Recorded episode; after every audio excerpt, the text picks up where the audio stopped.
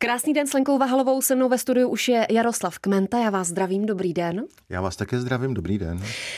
Pro naše posluchače, kteří teď se zrovna nedívají přes kamery, tak máme tady vyskládaných pár knížek od vás a moje jednoduchá otázka, jestli teď na něčem pracujete, na další knize. Ano, ještě dodělávám jednu věc a to je právě tadyhle, máme před sebou Ruská mafie. Ano. To je moje poslední kniha, která vyšla loni na podzim. A je to jednička? A je to vlastně jednička, protože je to podtitul Polosvět, či, číslo jedna. A jmenuje se to Ruská mafie. Příští kniha bude Polosvět číslo dvě a bude se to jmenovat Světská mafie. A ten podtext toho je vlastně, že, že jsem se rozhodl, že zmapuju vývoj organizovaného zločinu v Česku.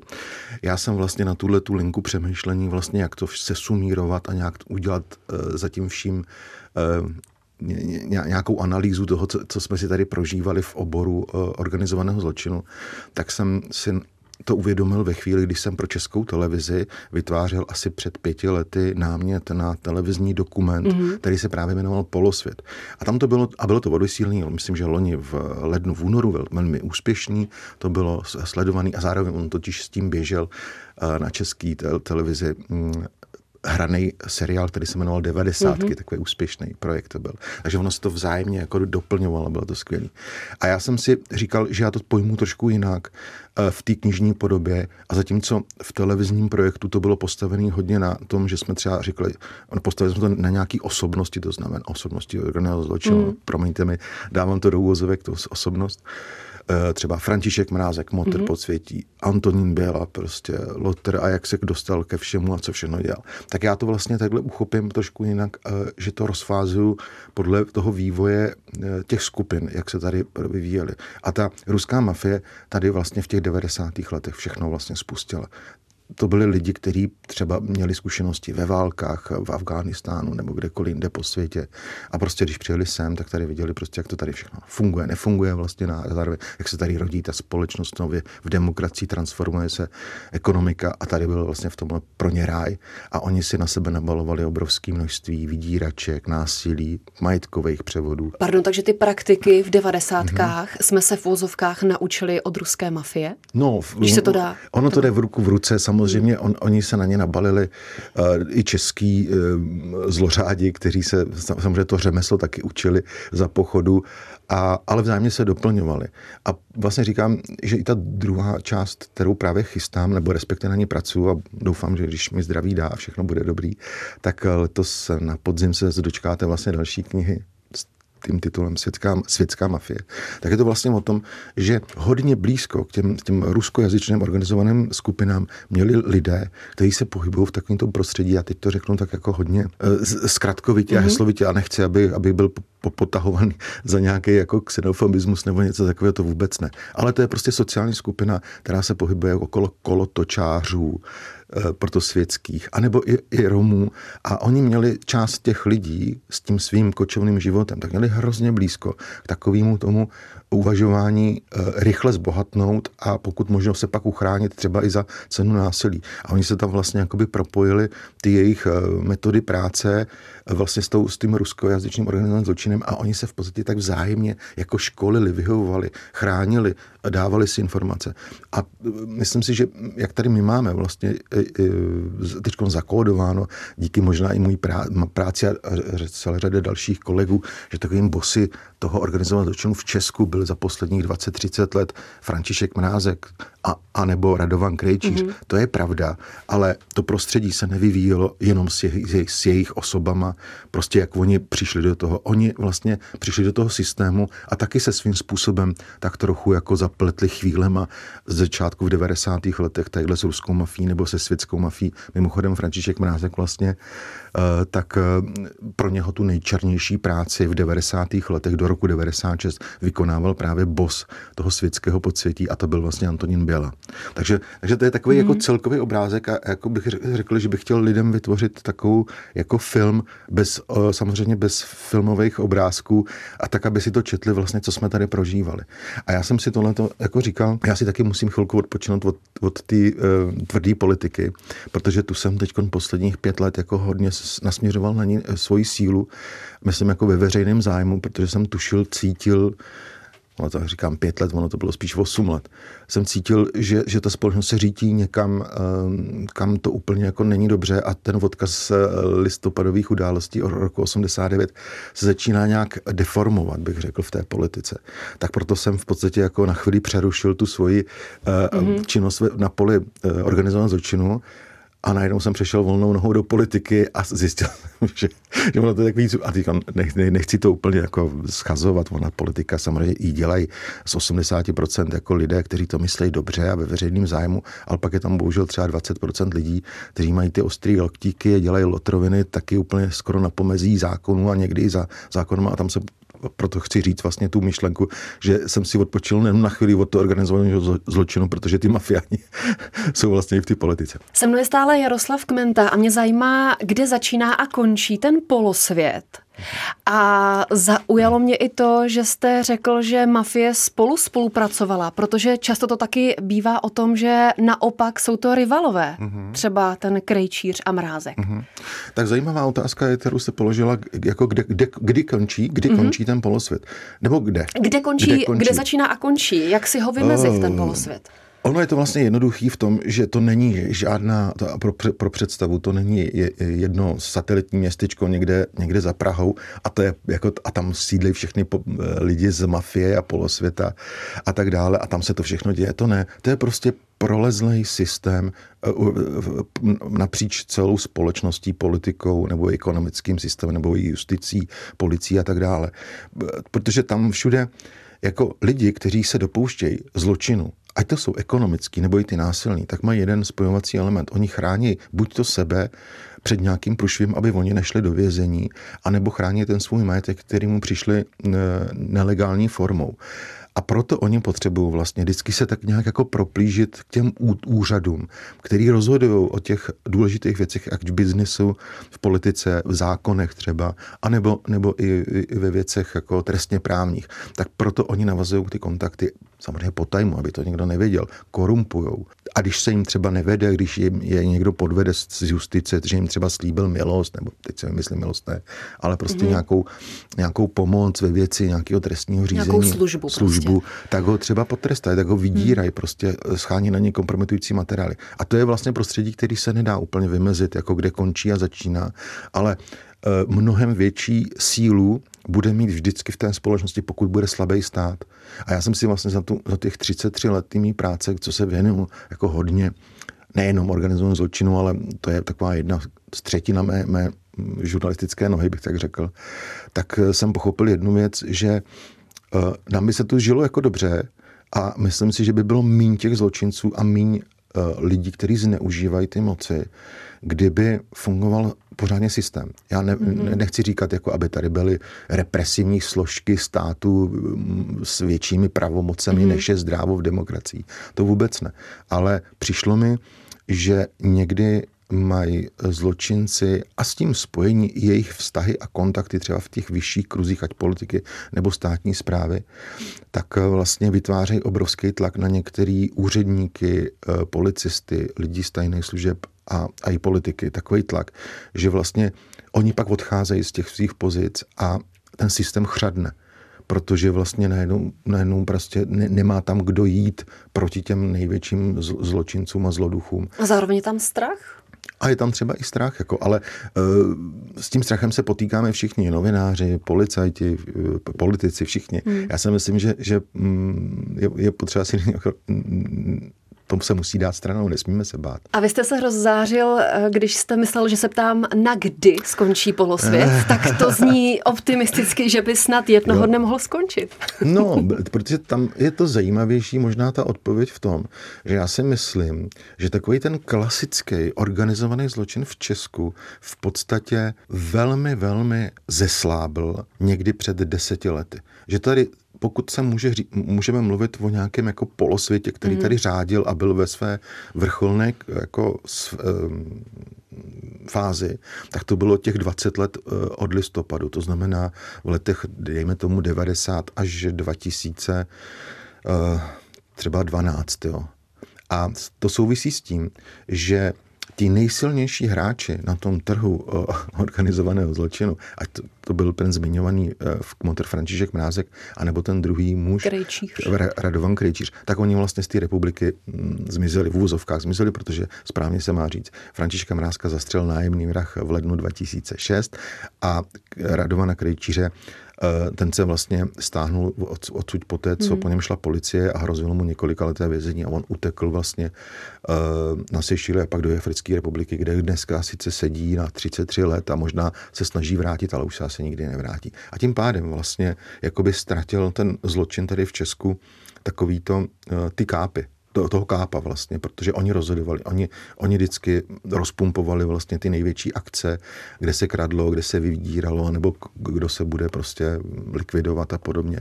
Dneska to samozřejmě není o tom, že by nebyl. On se přetvořil, ten, ten polosvět, ale na něco jiného, nějakou jako novou vývojovou fázi bych řekl, protože bych řekl, se rozdělil na dvě, na dvě fáze nebo etapy.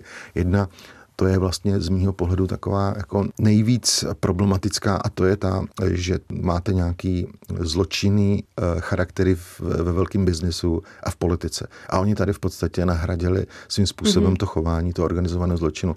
A tak nějak, jak, jak se říká hezky na Slovensku, myslím, že to byl docela zajímavý výraz, oni se tyhle ty nový typy těch, těch, těch gamodorů vlastně snaží ukrást stát ve svůj prospěch. A to už není jako jenom o tom, že jako to dělali klasický gangsteři v devadesátých letech, že si našli táme toho státního zástupce a budou říkat, hele, ten, my ho budeme potřebovat, anebo ho potřebujeme zmáčknout, tak na něj nazbíráme nějaký kompro, nebo mu pohodíme prostě do, do, do, do bytu um, drogy a pak tam pošleme jednotku a, a oni ho zatknou prostě, nebo něco takový, vyvolají nějaký takovýhle rizikový uh, situace.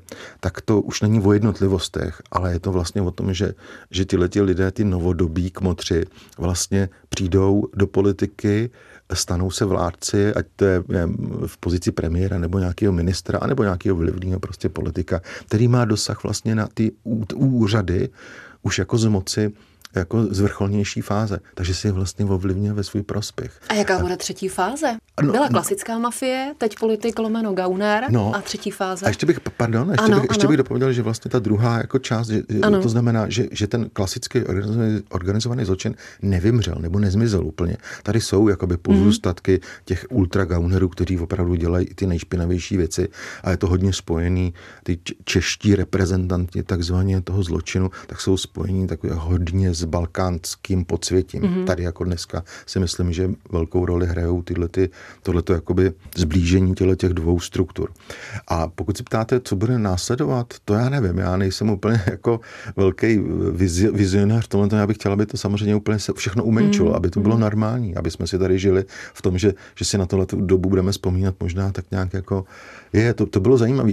Mimochodem, já mám dceru, které, které je vlastně dvacet pět šest let, dvacet šest let a když jsem ji dával občas číst některé moje knihy ještě v rukopisu, ať to bylo, teď si nepamatuju, co to přesně bylo, možná to nebyly ani tyhle, ty, co tady máme vystavené, byly to právě o kmotru Mrázkovi mm. nebo o Radovanu Krejčířovi, padrino Krejčířa, tak.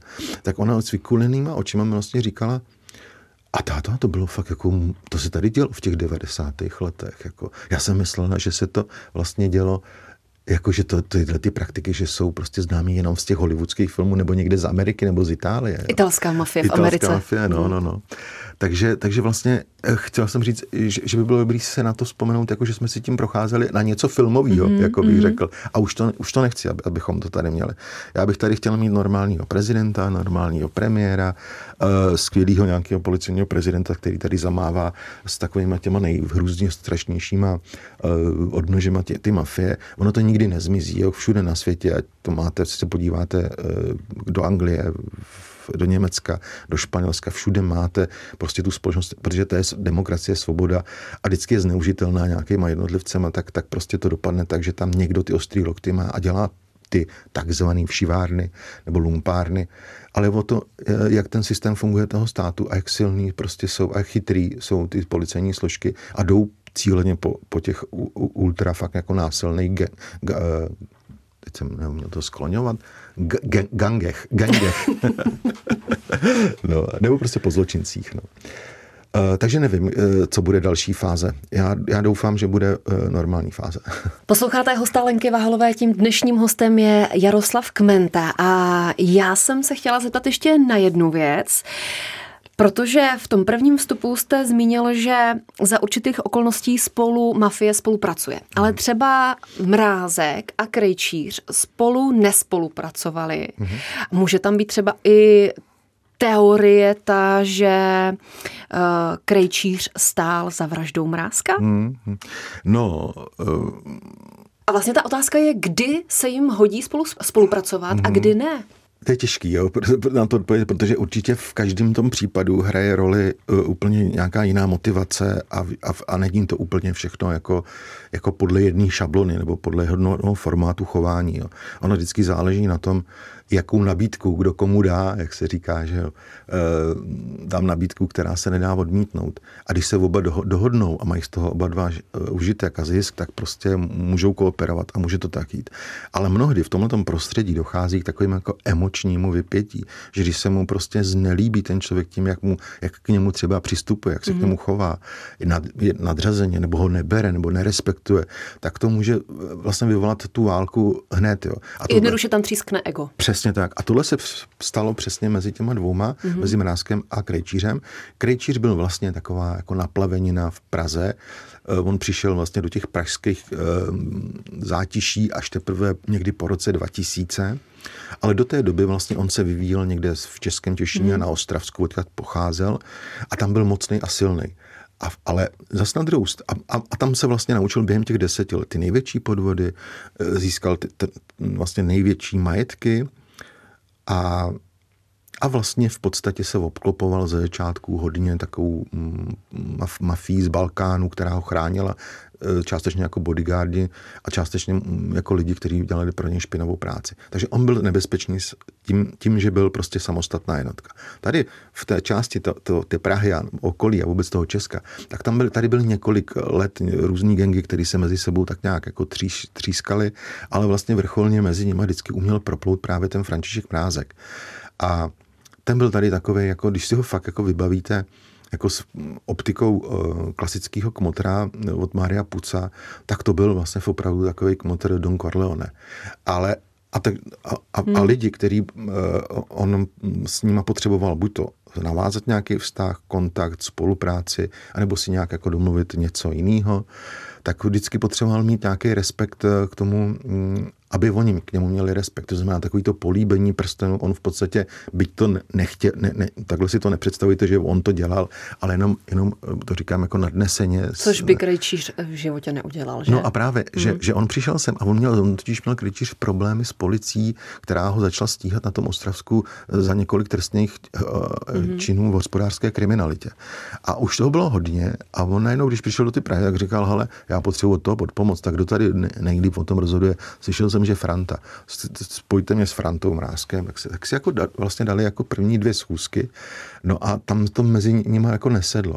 On mu sice dal nabídku, jako že, že mu dá hodně peněz Mrázkovi za to, když zařídí na těch vrchních státních zastupitelstvích a možná i u soudu nějakou protekci pro Krejčíře, tak, tak tam nefungovala právě ta chemie, že si nesedli, že, že najednou ten, ten Mrázek poznal, že jakmile mu udělá jednu věc k dobru, tak on ho příště prostě bodne kudlou dozad, jako že, že ví, že je silnej a bude silnější. A dokonce on tím, že se, že vrhnul, že se vrhnul v té době kolem roku dva tisíce jedna dva Radovan Krejčíř do oboru eh, obchodu s ropnými produkty a ve velkým v podstatě, tak on byl i bohatší. On byl možná v tom prostředí organizovaného zločinu nejbohatší vlastně člověk. Takže ten Mrázek a spol vždycky jako uh, si uměli v úzovkách přikrádat, jako, nebo mít nějaké, nějaké zisky z nějakých jednotlivých operací, ale nikdy nedosáhl ten jejich vlastně rozměr toho bohatství takových, jako měl ten Krejčíř. Jo. Takže on, oni se ho začali najednou jakoby tady v té Praze bát, to podsvětí takový, a nebo si říkali, hele, ten chlap musí do tepláku, jako minimálně. Hmm. A začali vlastně jako, typikle vlastně se začali kout a vlastně dělali všechno proto, aby se vzájemně zlikvidovali, ať jeden nebo druhý. A ta vaše otázka, která směřovala k tomu, jestli třeba pak v to finále nemohlo být mm-hmm. o tom, že Krejčíř byl silnější a nechal popravit Mrázka, Byla, by to, byla to určitě jedna z verzí faktorálních, jako která se tehdy šetřila po vraždě Mrázka. Je to jedna z verzí černé na bílém v, v, v policejních jako spisech. To je pravda. Ale nikdy se k tomu nedo, nedovedli, policie nedokázala prokázat tuhletu verzi. A jak jsem to postupem let mm-hmm. načítal, jakoby ty vztahy a tak dále, já si myslím, že je to verze, která mohla být jenom v hlavách mm-hmm. e, nějakého reálného života a nějakého toho, když si vyhodnotíte, jak se fakt neměli rádi. Ale že e, to nebyl on, kdo si objednal tu vraždu. Tak Krejčíř si ji neobjednal. Takhle. Se mnou je stále Jaroslav Kmenta, posloucháte Rádio Praha a napadá mě jedna věc. Natáčeli jste podcast Prohnilý, mm-hmm. jste aktivním novinářem, investigativcem, píšete knihy, jezdíte na besedy, jste mm-hmm. aktivní na sociálních sítích a určitě se často potkáváte s opačnými názory, než máte vy, ale vy je máte podložené argumenty. Mm-hmm. To není nějaký váš subjektivní ano, názor. Ano. Tak jak jim dokážete argumentovat mm-hmm. a podařilo se vám někdy zvrátit něčí názor? Třeba na těch besedách. Jo. Chodí tam vaši příznivci, anebo se tam občas objeví člověk, který vám přišel říct, že s tím nesouhlasí? Já si myslím, že z větší části chodí na ty besedy lidi, kteří e, znají moji práci a mají mě rádi. To určitě jo. Takže to jsou spíš fanouškové. Mm-hmm. Ale pak tam je ještě nějaká, já nevím kolik procent, ale třeba dvacet procent lidí, kteří jsou takový jako amorfní k tomu mýmu, ty mý práci. Takže oni v tom vidí spíš takové, hele, já si ho jdu poslechnout, jo, že mě to zajímá teda, jak on to argumentuje.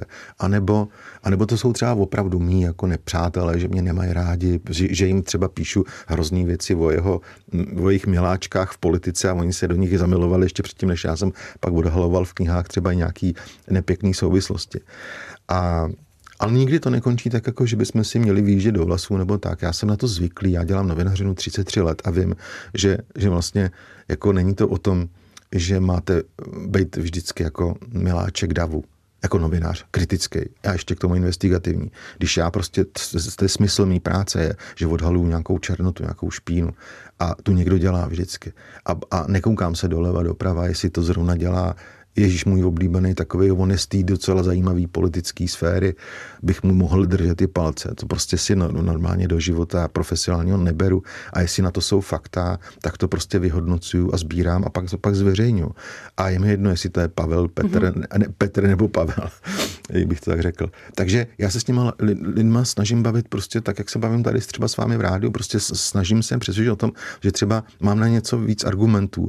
Ty knížky v podstatě píšu tak, že to není, za prvé není to beletrie, ale za, za druhý to není úplně taková ta klasická uh, jako faktografie, mm-hmm. kde by se každá věta tam použitá, že byste tam hledala odkaz, kde to kdo řekl, jak, jak to dělají ty historici většinou a podobně. Dobře Pro... se to čte prostě. Jo a přesně, já jsem chtěl zvolit takovou tu střední cestu v tom, že jsem chtěl takové do, do, dobrodružné vyprávění těch příběhů vlastně, ale fakt založený na skutečných událostech. Tak, abych tam seřadil ty fakta, aby to bylo srozumitelné, aby se to dalo číst, aby si lidi taky uvědomili, v čem tady žijeme třeba. Ale chci říct, že vlastně já vlastně k tomu vždycky přistupuji tak, že, že vlastně v těch knihách popisuju fakta a říkám, pojďte si o tom bavit, o těch faktech. Ne, nebavme se o názoru, jestli já, mně se líbí támhle ten politik nebo támhle ten zločinec, že by se mi líbil, jako, jak vypadá nebo jak mluví. Pojďme se hodnotit jejich činy a skutky. A to je to důležité. Prostě jestli někdo krade, lže, podvádí, tak si to pojďme vyhodnotit. A já třeba jsem často, samozřejmě, když děláte, si věnujete jako novinář, jako politice, tak to jsou mnohem víc, víc jako rozjitřenější nálady, atmosféry, protože m, politika je v podstatě nějaké hledání jako fanoušků. Jo. Politici prostě hledají, aby měli co nejvíc hlasů ve volebních kampaních, tak se snaží ukázat jako hezkým. A najednou jim do toho přijde nějaký investigativní novinář a vždycky jim jako ubírá ty hlasy. Jo. Takže my jsme vlastně nemilovaní. Hmm. Ale já si na tom vlastně stavím svou kariéru. Myslím, že hezky to o mě řekl můj i současný šéfredaktor v časopise Reportér Robert Čásenský. To říkal už jako před lety, když mě ještě dělal šéfa kdysi nebabišovské Mladé frontě dnes. Jo, že vás nemá rád, ráda ani levice, ani pravice, že? Přesně tak. A co, což, je, což ukazuje jako to, že Jaroslav Kmenta dělá svoji práci objektivně nezávisle a, a, a dobře. No. Takže prostě já se, já se nechci zalíbit někomu. Já chci obstát před žurnalistickými principy, který bychom měli uplatňovat jako stejný na všechny a, a být objektivní a zároveň jako šťouravý vůči, vůči všem. A tohle se snažím vysvětlit i těm lidem na těch besedách a já si myslím, že to z větší části chápu. To, když se ptáte, jestli jsem třeba někoho přesvědčil, mm-hmm. já, já nemám úmysl někoho přesvědčovat, ale budu moc rád, když ty lidi v sobě najdou kritické myšlení. Když jim třeba ty knížky, které jsou v podstatě, oni se třeba řada věcí, už já jsem odprezentoval v nějakých článcích předtím, nebo i kolegové někteří jako pokračovali v různých kauzách, kde se to pak zbíhá v jednu velkou, tak já to pak zpracuju do ty knižní podoby. A když tomu dáte takový prostě ucelený místo, kde v jednom si to ten člověk pak může načíst, tak dostává vlastně velkou dávku jako argumentů, hele, na tom fakt něco bude, jo. Pojďme se nad tím zamyslet. A já chci v lidech vyvolat vlastně to, aby měli kritické hodnocení. Aby nepřijímali to, že prostě politik se vám líbí jenom proto, že, že vám, za, vám slibuje, že hory s horákama, nebo jak se to říká, hory s dolákama, Hory doly, hory doly. Slibuje, že, že vám zajistí všechno a zvýší, já nevím, poplatky a, a tak a dále. A že snese modré z nebe. Nebo modré z nebe, děkuju. Takže to je taky o něčem jiným, že se musíme podívat trošku jako za opony toho politika někam dál a tam odkryt tu skutečnou tvář. A, a jestli, jestli obstojí, když obstojí, tak je to dobře, tak je skvělý a já vlastně tomu, komu se nevěnuju, tak vlastně nebo takhle, tak abych to nestahoval jenom na sebe. Tomu, komu se investigativní novináři příliš nevěnují, není proto, že z větší části, že by to bylo motivované, že bychom někomu drželi palce a nadržovali. Mm-hmm. Já si myslím, že hodně často to vypovídá o tom, že ten člověk se, že se chová jako normálnějc, jako, že tam nemá za sebou problém. Jako nemáte co najít. Přesně, no. Na, na mě třeba lidi vyzývají. A jak mm-hmm. to, že už teďkon, když mm-hmm. jsem napsal sérii uh, o, o Andreji Babišovi, prostě, tak jak to, že teď už jsem napsal o Petru Fialovi, tak jim říkám, no jako, já nedělám na zakázku, že bych jako odhaloval špínu tam, kde není třeba. Já vím, že on politicky třeba se nechová úplně jako pro část veřejnosti jako dobře, že přijímá nějaký, nebo dělá kroky, který zejména v sociální oblasti můžou jít proti proudu té, té části společnosti, které se to nelíbí. Ale to není něco, či, či, to, to je normální politika. To si prostě, ať si to vyřídějí prostě lidi na, na náměstích, nebo ať, ať, ať si to vyřídějí politici mezi sebou v parlamentu. To je normální běžná parlamentní demokracie. Ale jestliže se člověk spronevěří svým morálním a, zák, a, a zákonem, Zákonům, morálním zásadám a zákonům a chová se v zákulisí tak, že bere úplatky, anebo že vytváří nějaký systém korupčního klientelismu, který je v jeho jako prospěch, tak na to se prostě musí poukazovat. A, a to je to špatný. A tam nastupuje roli eh, ta investigativní žurnalistika. Takže se snažím vlastně eh, lidem Lidi, lidi, lidi ne přesvědčit, ale jim otevřít větší obzory třeba pře, pro přemýšlení. A mám, mám hroznou radost, velkou radost z toho, že mi řada lidí píše, že uh, dali třeba knížku Babišova Palermo jedna, dvě prostě svým uh, rodičům mm-hmm. a že na nich online viděli prostě, když s nima pak debatovali, když je, když je za tři dny navštívili nebo za týden a bavili se o tom, tak co, přečetla si tu knížku, tak oni vlastně říkali, ale já jsem tohle vůbec nevěděla, no to je zajímavý, no mm-hmm. tak to v tom případě prostě já dávám ruce pryč od mm-hmm. toho Babiše. Jo.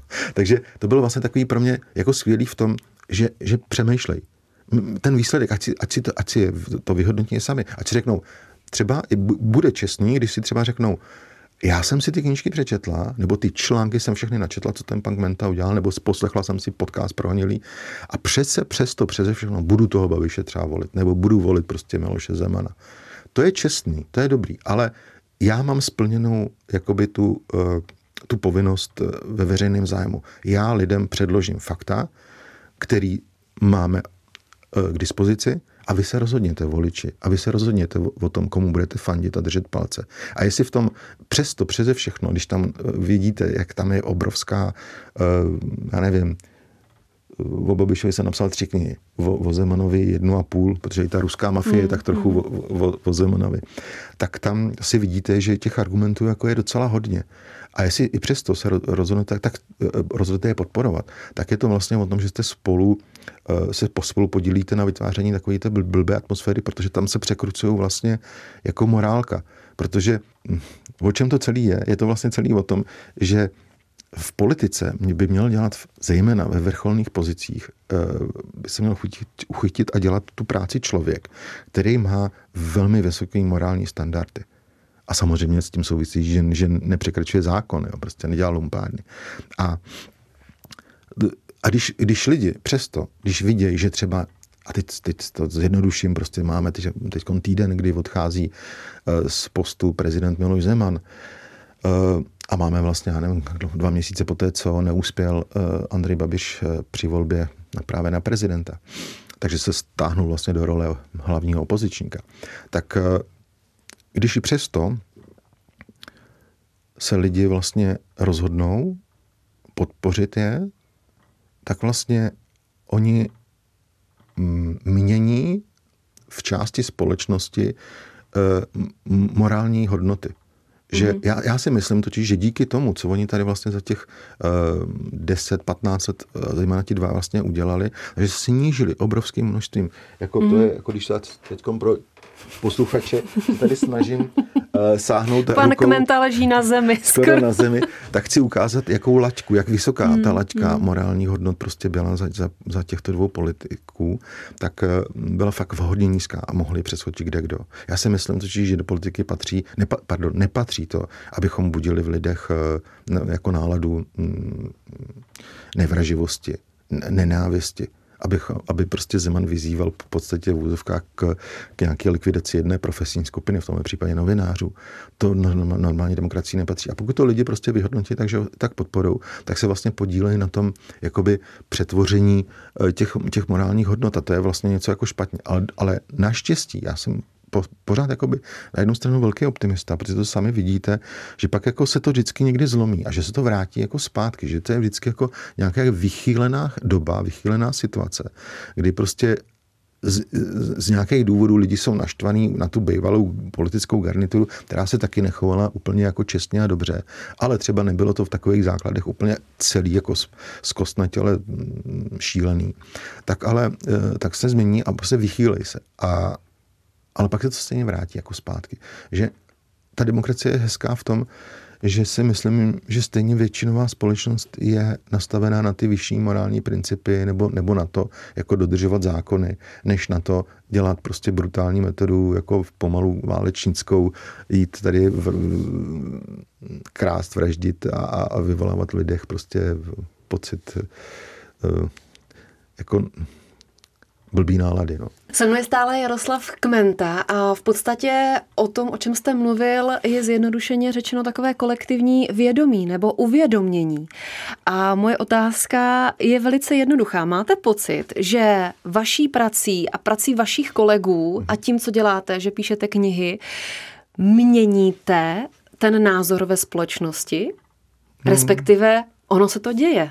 A jestli vy na tom máte zásluhu? Jestli to vnímáte, cítíte? Tak uh, asi bych lhal, kdybych řekl, že, že si to neuvědomuju, ale nevím, do jaký míry. Hmm. Já si myslím, že se mnohdy přeceňujeme. Jo. Já v podstatě... Um, Já možná přispívám nějakým střípkem k tomu, k tomu třeba rozvoji demokracie anebo k rozvoji větší kritič, kritického myšlení u lidí, ale absolutně si, si nemyslím, jako, že bych sehrával a, a i společně s, s několika kolegy, kteří, kteří takovou práci taky dělají, jako nějaký zvrat. Jo. Ještě, ještě důležitá mm-hmm, věc, jo, mm-hmm. ještě důležitá věc, já bych jako předeslal ještě jednu, jednu věc. My jsme teď nacházeli v období, kdy si jako část společnosti myslíme, že novináři pomohli jako k tomu, že tady není Babiš a že už, jako, už asi ani nebude ani Miloš Zeman a tak, jako dobrý, odhalují se nějaký lotroviny na Hradě, ale e, takže jako ma, jsme jako v takové jako polze, jako, že, že, jako, takový vítězný nálady, bych tak řekl. Jako, že, že části veřejnosti mm. je, to, je to hezký a držej palce a když mě lidi potkávají na ulicích, tak říkají dobrá práce a tak. Jo.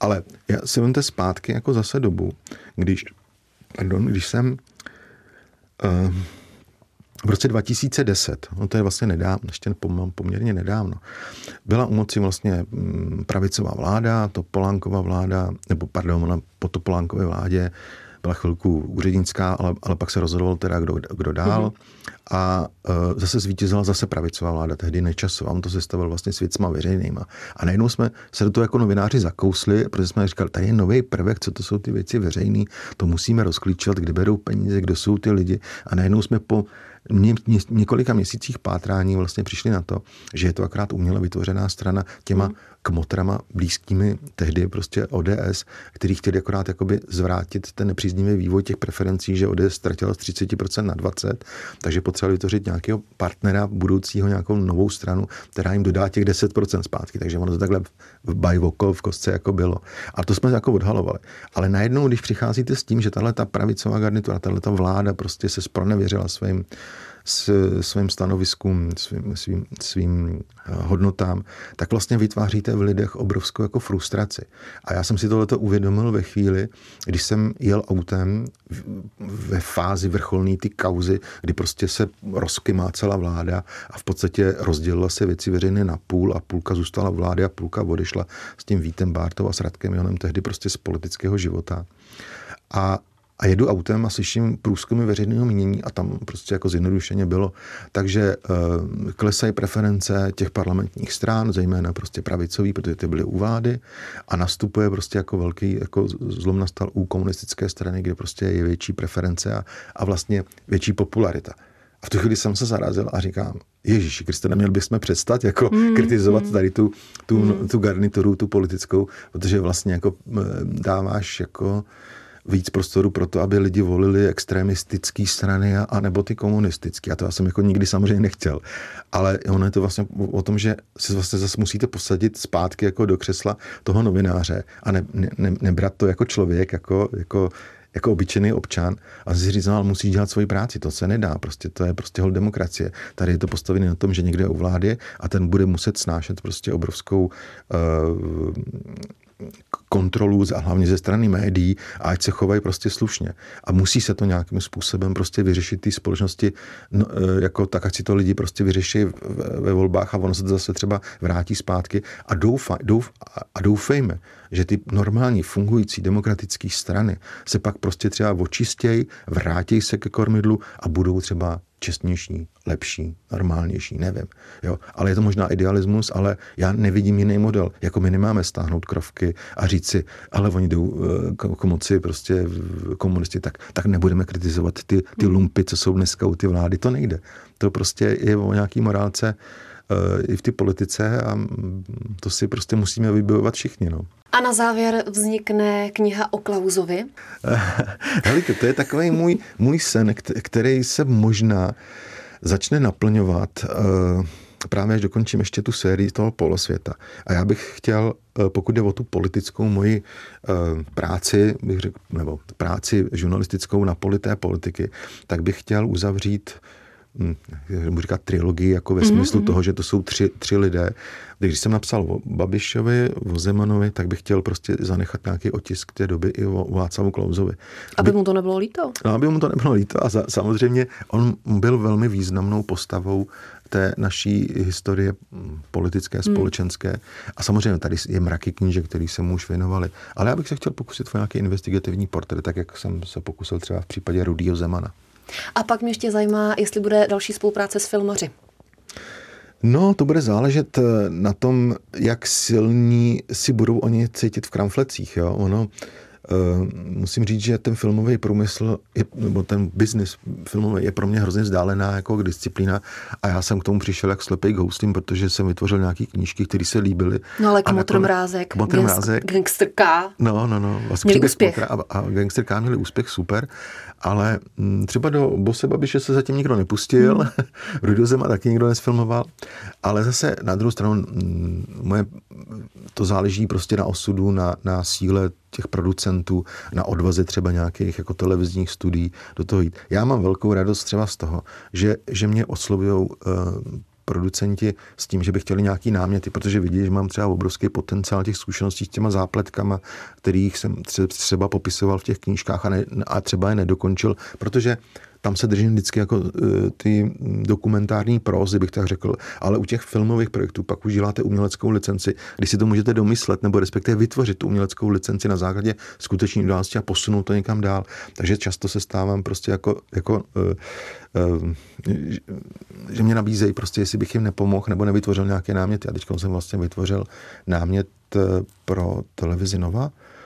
Je to projekt, který se jmenuje Extraktoři, bude to vlastně vysílaný, myslím, první série v letos v létě mm-hmm. a je to od takový jako, je to příběhy z prostředí zpravodajských služeb. Takže i tam jako pořád, jako, takže vlastně já, já abyste, abych to sečetl pod tohle, já už nejsem jenom novinář vlastně, tím jsem byl někdy na začátku devadesátých let a jsem stále samozřejmě, ale to je taková jedna moje noha mýho, mýho života a druhá je vlastně, že si píšu a, na, a na, na, jsem nakladatel zároveň těch svých knih. A za třetí vlastně vytvářím náměty a spolupracuji na scénářích filmových a televizních produkcí. A, a kdy spíte, to nevím teda. No, poslední, ne, takhle, když, když to bylo do těch prezidentských voleb, tak to bylo málo a nenaspal jsem to hodně. A já jsem si říkal, já jsem říkal, proboha, ať už to dopadne dobře, ať prostě, mm, já jsem nikomu ne, nemohl držet úplné palce, nebo ani nedržím, ale věděl jsem, že, že prostě to vyplývalo z té mým produkce, té práce, že by bylo špatně, kdyby se tady stal prezidentem Andrej Babiš, to říkám upřímně. A já jsem si říkal, jako proboha, ať to skončí tak, že ať není ten, ten Babiš tím prezidentem, protože to by bylo také pro tu republiku docela jako nepatřiční, když to řeknu někdy diplomaticky. A říkal jsem si, a já si pak odpočinu, a nebo, nebo začnu dělat úplně něco jiného a, a budu přemýšlet jinak. A, a fakt si třeba vemu měsíční dovolenou. No já to nevydržel, já jsem vydržel týden, že jsem si úplně odstřih od toho, pak jsem se začal přemýšlet, no, co bych ještě dělal, nebo na čem bych pracoval. Ono to jde ruku v ruce s tím, že vytváříte, že jste pod tlakem svého šéfa v Reportéru a vlastně říká, a nemáš tady, takže bychom hmm. se posunuli někam dál. Takže vás neustále vlastně ten, ten život vás nutí, jako když skočíte do vlaku a už z něj nemůžete vyskočit. Ale já jsem si udělal, já jsem měl teďka takový krásný, asi skoro týden, jako vyloženě dovolený. A víte, kde jsem byl? Já jsem si udělal velkou, velkou radost svojí životní. Já jsem byl na Sicílii. Mm-hmm. Já jsem byl v, v sídle, vlastně v Uzerodu, prostě, kde, kde, kde vznikal kdysi dávný historický kam by pan zločin. Kmenta mohl taky no. Yes, takže jsem byl v Palermu, tady je Babišovo Palermo. A, a, byl jsem, jo, a byl jsem taky v městečku Corleone, kde, kde vlastně to je pojmenované, nebo po jeho, po, po jménu toho městečka vlastně pojmenovaná ta postava. A víte, že to nebyla dovolená, to byla pracovní dovolená. No, bylo právě, no, právě bylo tak na půl. Takže proto chci říct, jak jste říkala, jestli jsem si jako odpočil, nebo kde, jestli spím, no tak já, já, já občas spím, ale, ale je to se mnou problém, no. Se mnou byl Jaroslav Kmenta, moc děkuji za váš čas a za rozhovor. Já vám taky děkuji, hodně štěstí, naschledanou.